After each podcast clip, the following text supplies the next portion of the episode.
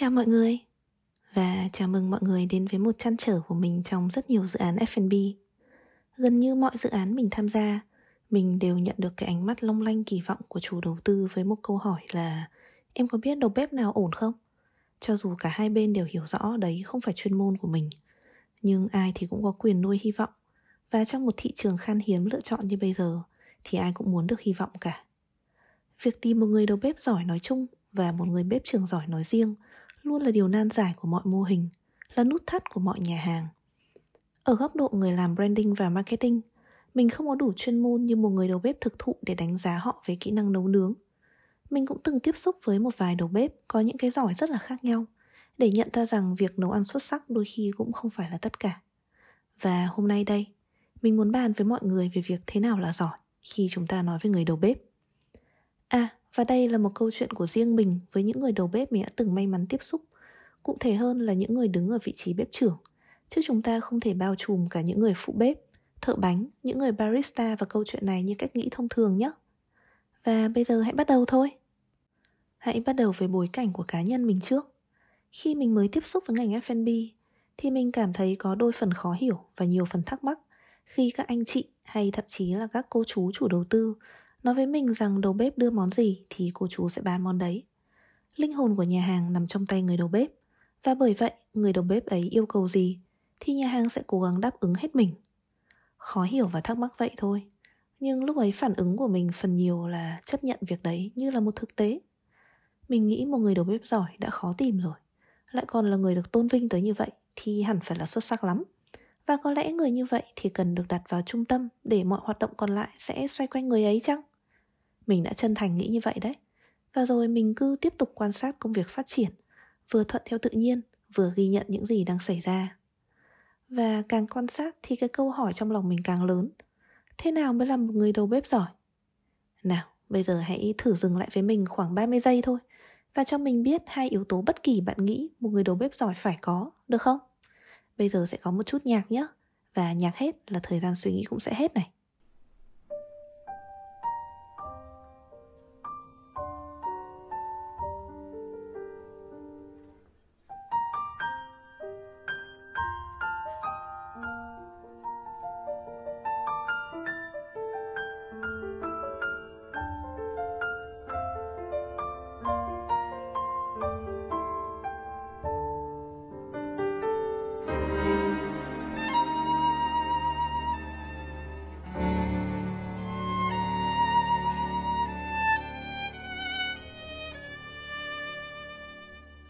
Nào, bạn đã có câu trả lời của riêng mình chưa?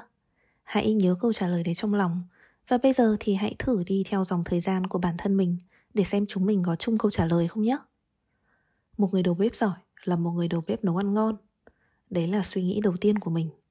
Nhưng mà suy nghĩ đấy bị một vài chủ đầu tư làm lung lay Khi họ nói rằng đầu bếp của họ đi từ khách sạn lớn ra Nên là có rất nhiều công thức của khách sạn Và hoàn toàn có thể làm lại những món ăn ấy một cách hoàn hảo tại nhà hàng mình thật ra chưa từng nghĩ như vậy là khái niệm về một người đầu bếp giỏi.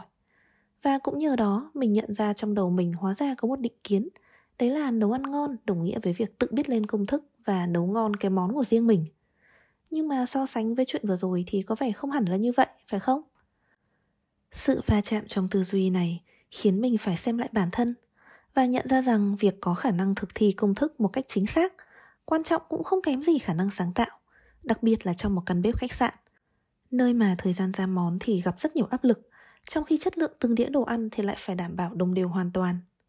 Trong cuốn sách Kitchen Confidential, Anthony Bourdain cũng từng nói về trải nghiệm cá nhân của ông với những người đầu bếp mà ông nhìn với ánh mắt ngưỡng mộ lần đầu tiên trong đời. Đó là những người có thể xử lý được một bữa trưa với hàng trăm order dồn dập, liên tục, cả căn bếp phối hợp với nhau nhịp nhàng và ra đồ không chậm món nào. Cái giỏi của một người đầu bếp đường phố và đầu bếp nhà hàng khác hẳn nhau, nhưng có vẻ có một yếu tố chung – đó là họ đều phải là những người nấu đều tay, nấu nhuần nhuyễn, nấu được số lượng theo yêu cầu trong một khoảng thời gian khá là ngặt nghèo. Đó là tiêu chí cơ bản đầu tiên cho người đầu bếp giỏi, chứ không phải là biết sáng tạo công thức của riêng mình. Sau này khi tiếp xúc với nhiều người đầu bếp và nhiều các tiêu chuẩn nâng cao hơn, thì mình thấy tiêu chuẩn này vẫn là cơ bản và vẫn là bắt buộc. Tưởng như cơ bản, nhưng mà có lẽ vì nó cơ bản quá, nên là khi gọi tên được thành lời thì mình vẫn có một chút aha moment nhẹ nhẹ. À đúng, đây mới là nền tảng của một người đầu bếp giỏi. Một người đầu bếp vừa thỏa mãn được cái nền tảng ấy, vừa mang theo được những bí kíp công thức của riêng mình, quả nhiên là sẽ được các chủ nhà hàng ưu tiên. Ít nhất là 10 năm trước, mọi chuyện là như vậy. Khi nhìn càng sâu vào tiêu chí nấu nhiều và nấu đều tay kia, mình nhận ra rất nhiều những tiêu chí ngầm ở một người đầu bếp mà chúng ta vẫn luôn tìm kiếm.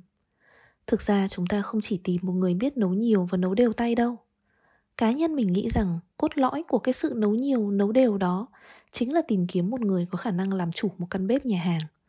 Người đầu bếp giỏi là người phải biết làm chủ căn bếp mà mình đứng. Nói tới đây, mình lại nhớ đến một nhóm đầu bếp rất thường gặp, mà nếu bạn từng đứng ở vị trí tuyển dụng, chắc hẳn là bạn đã từng gặp. Đó là nhóm đầu bếp không bao giờ đi một mình.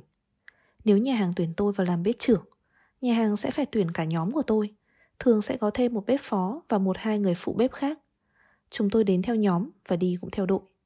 Mình không thể phủ nhận thế mạnh của cách làm này. Mọi thành viên trong nhóm vốn đã làm việc ăn ý với nhau từ lâu, đảm bảo cho việc vận hành nội bộ căn bếp mượt mà hết mức có thể. Thế nhưng mà từ góc nhìn cá nhân thì mình thấy cách làm này lợi bất cập hại. Một người đầu bếp chỉ có thể làm việc tốt khi đi theo nhóm của họ. Có lẽ sẽ gặp nhiều khó khăn hơn khi phải phối hợp với nhân sự bên ngoài, điều có thể xảy đến bất cứ lúc nào. Cách làm việc này cũng khiến sự phụ thuộc của nhà hàng và người bếp trưởng nói riêng và đội ngũ bếp nói chung quá lớn, dễ khiến xảy ra căng thẳng trong giao tiếp và ý trệ trong quá trình làm việc. Một người đầu bếp có khả năng làm chủ căn bếp thì với mình sự chủ động rất là quan trọng. Họ phải biết cách phối hợp với những người đồng nghiệp đơn thuần, bất kể đó là những người thân quen hay xa lạ, để cùng nhau tạo ra sản phẩm tốt nhất cho nhà hàng. Chứ đấy không thể nào là một người chỉ có thể làm việc tốt khi được làm việc với người quen được.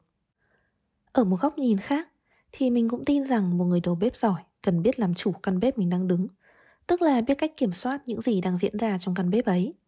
Điều này đòi hỏi khả năng tư duy logic, nắm vững cách hoạt động, quy trình vận hành của một căn bếp, biết rõ nhiệm vụ của từng thành viên trong bếp và cấp tiến hơn một chút nữa mới là biết cách giao tiếp hiệu quả với các thành viên còn lại trong căn bếp mà mình đang làm việc. Bạn có thể bất ngờ với điều này, nhưng mình cũng trải qua rất nhiều va vấp mới rút ra được một kinh nghiệm xương máu hay bây giờ thì cũng là một kiến thức cơ bản. Đó là đầu bếp thường không phải là những người quá giỏi trong chuyện giao tiếp hay trò chuyện đâu. Họ không phải người làm marketing hay kinh doanh, thế nên đòi hỏi họ phải nói chuyện hay ho gãy gọn, giỏi lắng nghe, cởi mở hay hòa đồng cũng là có phần hơi tiêu chuẩn kép, bạn có nghĩ vậy không? Thế nên là trong ngành đầu bếp, mình nhận thấy rằng kỹ năng giao tiếp cũng là một kỹ năng cần được rèn luyện vô cùng nghiêm túc. Những cái kiến thức này không phải ở trên trời rơi xuống. Hẳn nhiên là người đầu bếp giỏi hoặc là phải có khả năng quan sát, tự học và thích nghi xuất sắc, hoặc là phải trải qua một môi trường đào tạo đủ nghiêm túc để nắm được nền tảng. Những kiến thức này đồng thời cũng không hề đòi hỏi việc bạn phải luôn làm việc trong một nhóm thân thiết và khép kín. Quay trở lại với cái câu chuyện phía trên, thì mình nghĩ rằng việc team bếp luôn đi theo đội, cá nhân mình đánh giá là chỉ phù hợp với một vài mô hình F&B đặc thù như là private dining hay là catering mà thôi.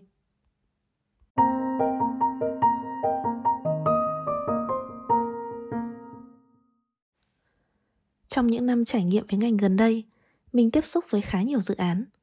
Một tình huống mà mình rất thường gặp là chủ đầu tư tự sắn tay vào bếp làm R&D sản phẩm cùng người đầu bếp.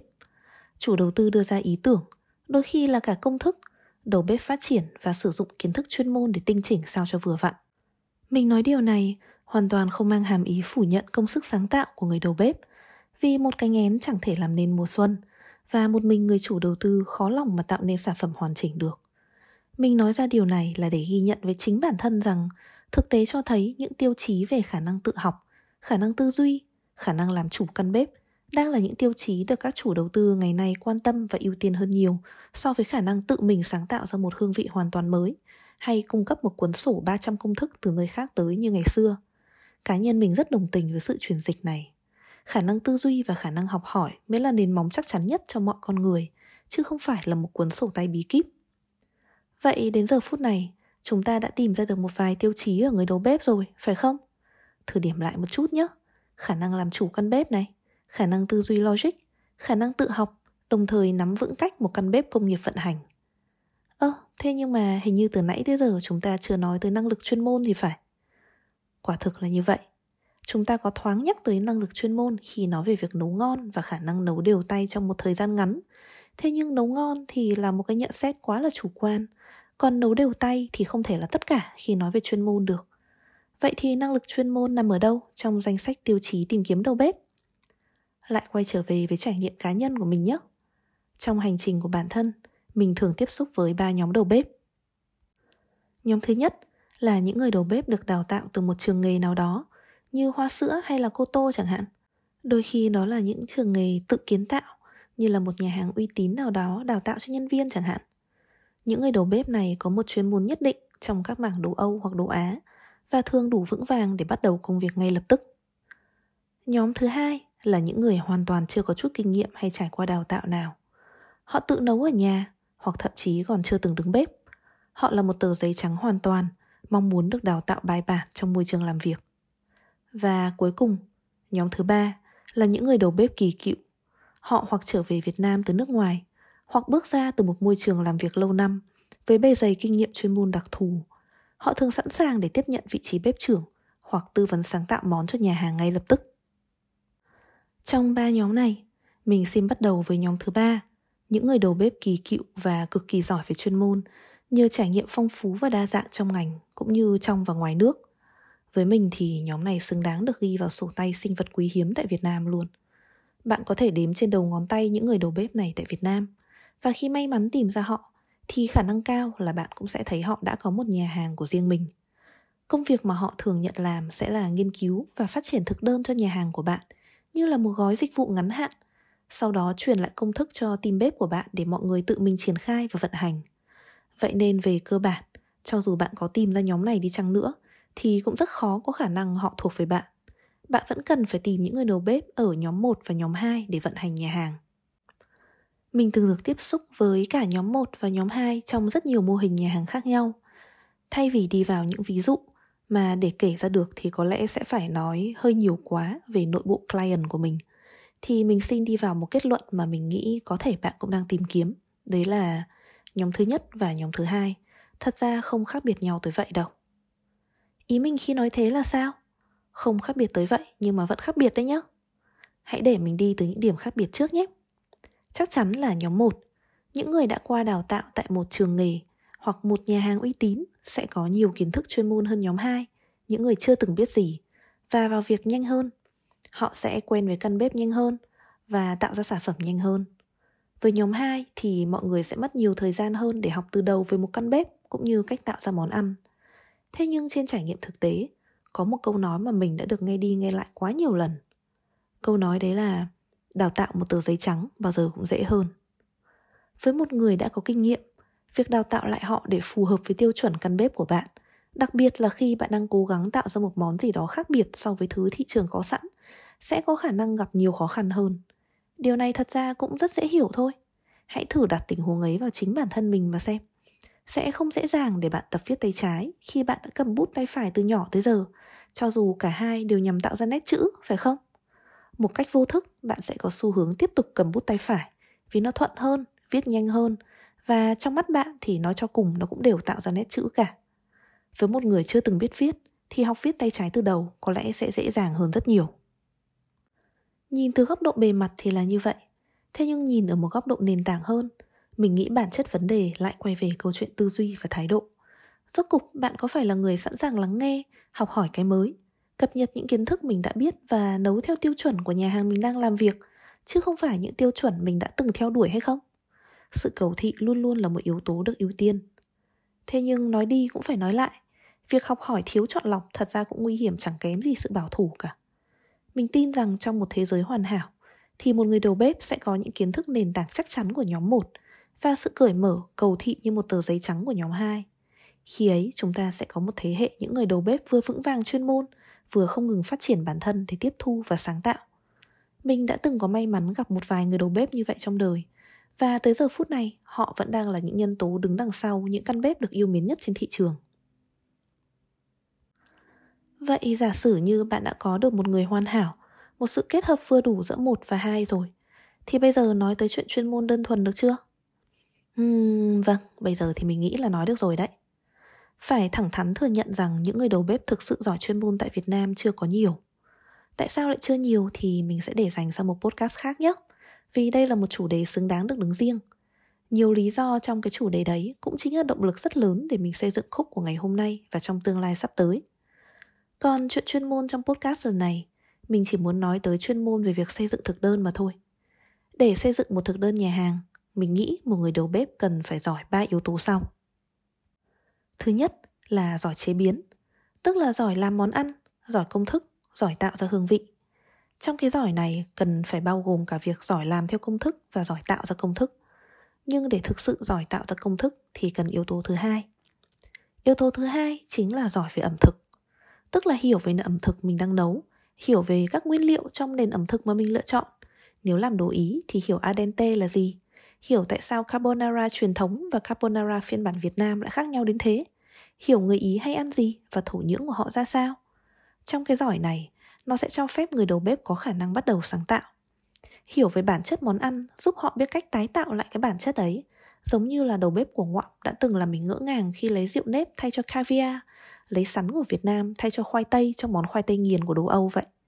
Đơn giản vậy thôi, nhưng đòi hỏi một hiểu biết nền tảng vô cùng đúng đắn. Đây là điều mình thường thấy thiếu trong các đầu bếp cơ bản. Và yếu tố cuối cùng, mình nghĩ rằng một người đầu bếp cần phải biết cách hiểu khách hàng. Khách hàng ở đây vừa là người chủ, vừa là người khách hàng trực tiếp, người ăn món ăn của mình.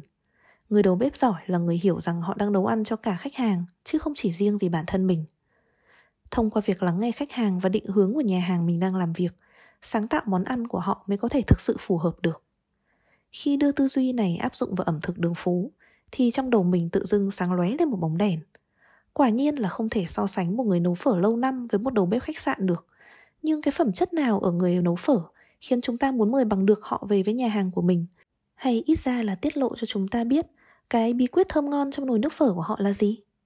Bí quyết ấy không bỗng dưng mà hiện ra trong đầu họ đâu Mà mình tin rằng nó đến sau hàng chục năm cứ nấu đi nấu lại một món ăn tới độ nhuần nhuyễn hoàn hảo Và cũng trực tiếp quan sát bát ăn của từng khách hàng, từng ngày, từng bữa Từ đó hình thành một sự nhạy cảm với món ăn và khách hàng Để có thể tinh chỉnh chúng theo cảm nhận một cách không sách vở nào dạy được bạn Thiếu bất cứ yếu tố nào trong ba yếu tố trên Với cá nhân mình đều là chưa đủ chuyên môn Khách quan mà nói, mình thấy thị trường có nhiều đầu bếp giỏi về chế biến và hiểu về khách hàng rồi.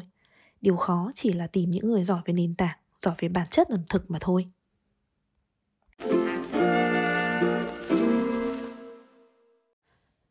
Đến ngày hôm nay, mình vẫn đang trên hành trình tìm kiếm đầu bếp. Và có lẽ cho tới khi rời khỏi ngành F&B thì mình mới dừng lại cái hành trình này. Thế nhưng hành trình của mình không mông lung như những ngày đầu tiên nữa, khi đã nắm trong tay những tiêu chí tìm kiếm ngày một cụ thể. Tiêu chí về chuyên môn về tư duy về thái độ và về cả cách làm việc ngay một rõ ràng khiến bức tranh của mình cũng ngày càng sáng tỏ. Thông qua những tiêu chí đấy thì mình nhận ra rằng người đầu bếp cũng chỉ là một mắt xích trong nhà hàng đấy là một người vô cùng quan trọng, nhưng không phải lúc nào cũng là trung tâm để nhà hàng xoay xung quanh như cách thế hệ kinh doanh trước đây nhìn nhận nữa. Đấy là người tạo nên sự khác biệt đặc sắc cho nhà hàng, nhưng lại cũng là người cần phải có đủ sự mềm mại để kết nối với những giá trị nhà hàng mong muốn mang lại cho khách hàng, thay vì chỉ đưa vào sự khác biệt mà bản thân họ có.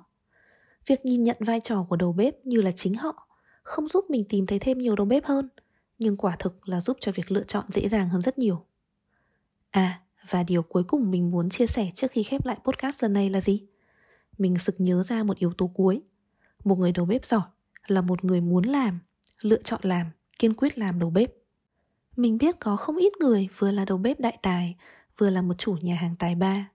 Trong số họ, mình nhìn thấy một điểm chung. Đấy là họ đều hiểu rằng cho dù mình làm kinh doanh thì trước hết mình phải là một người đầu bếp. Đầu bếp là một nghề ngặt nghèo. Nếu bạn ngừng trau dồi, học hỏi, đứng bếp thì nghề sẽ tuột khỏi tay bạn bất cứ lúc nào. Lựa chọn làm đầu bếp cho dù bạn cũng có thể kinh doanh, cũng có thể đi làm tư vấn và set up toàn thời gian là một lựa chọn cần rất nhiều quyết tâm và bản lĩnh. Nếu bạn là một người đầu bếp đang lắng nghe podcast này, mình hy vọng bạn sẽ lựa chọn con đường khó khăn đấy. Thị trường đang cần nhiều đầu bếp giỏi hơn bao giờ hết trước đây và thị trường cần bạn. Và thế thôi. Còn với bạn, định nghĩa người đầu bếp giỏi là gì? Chia sẻ với mình qua Instagram hay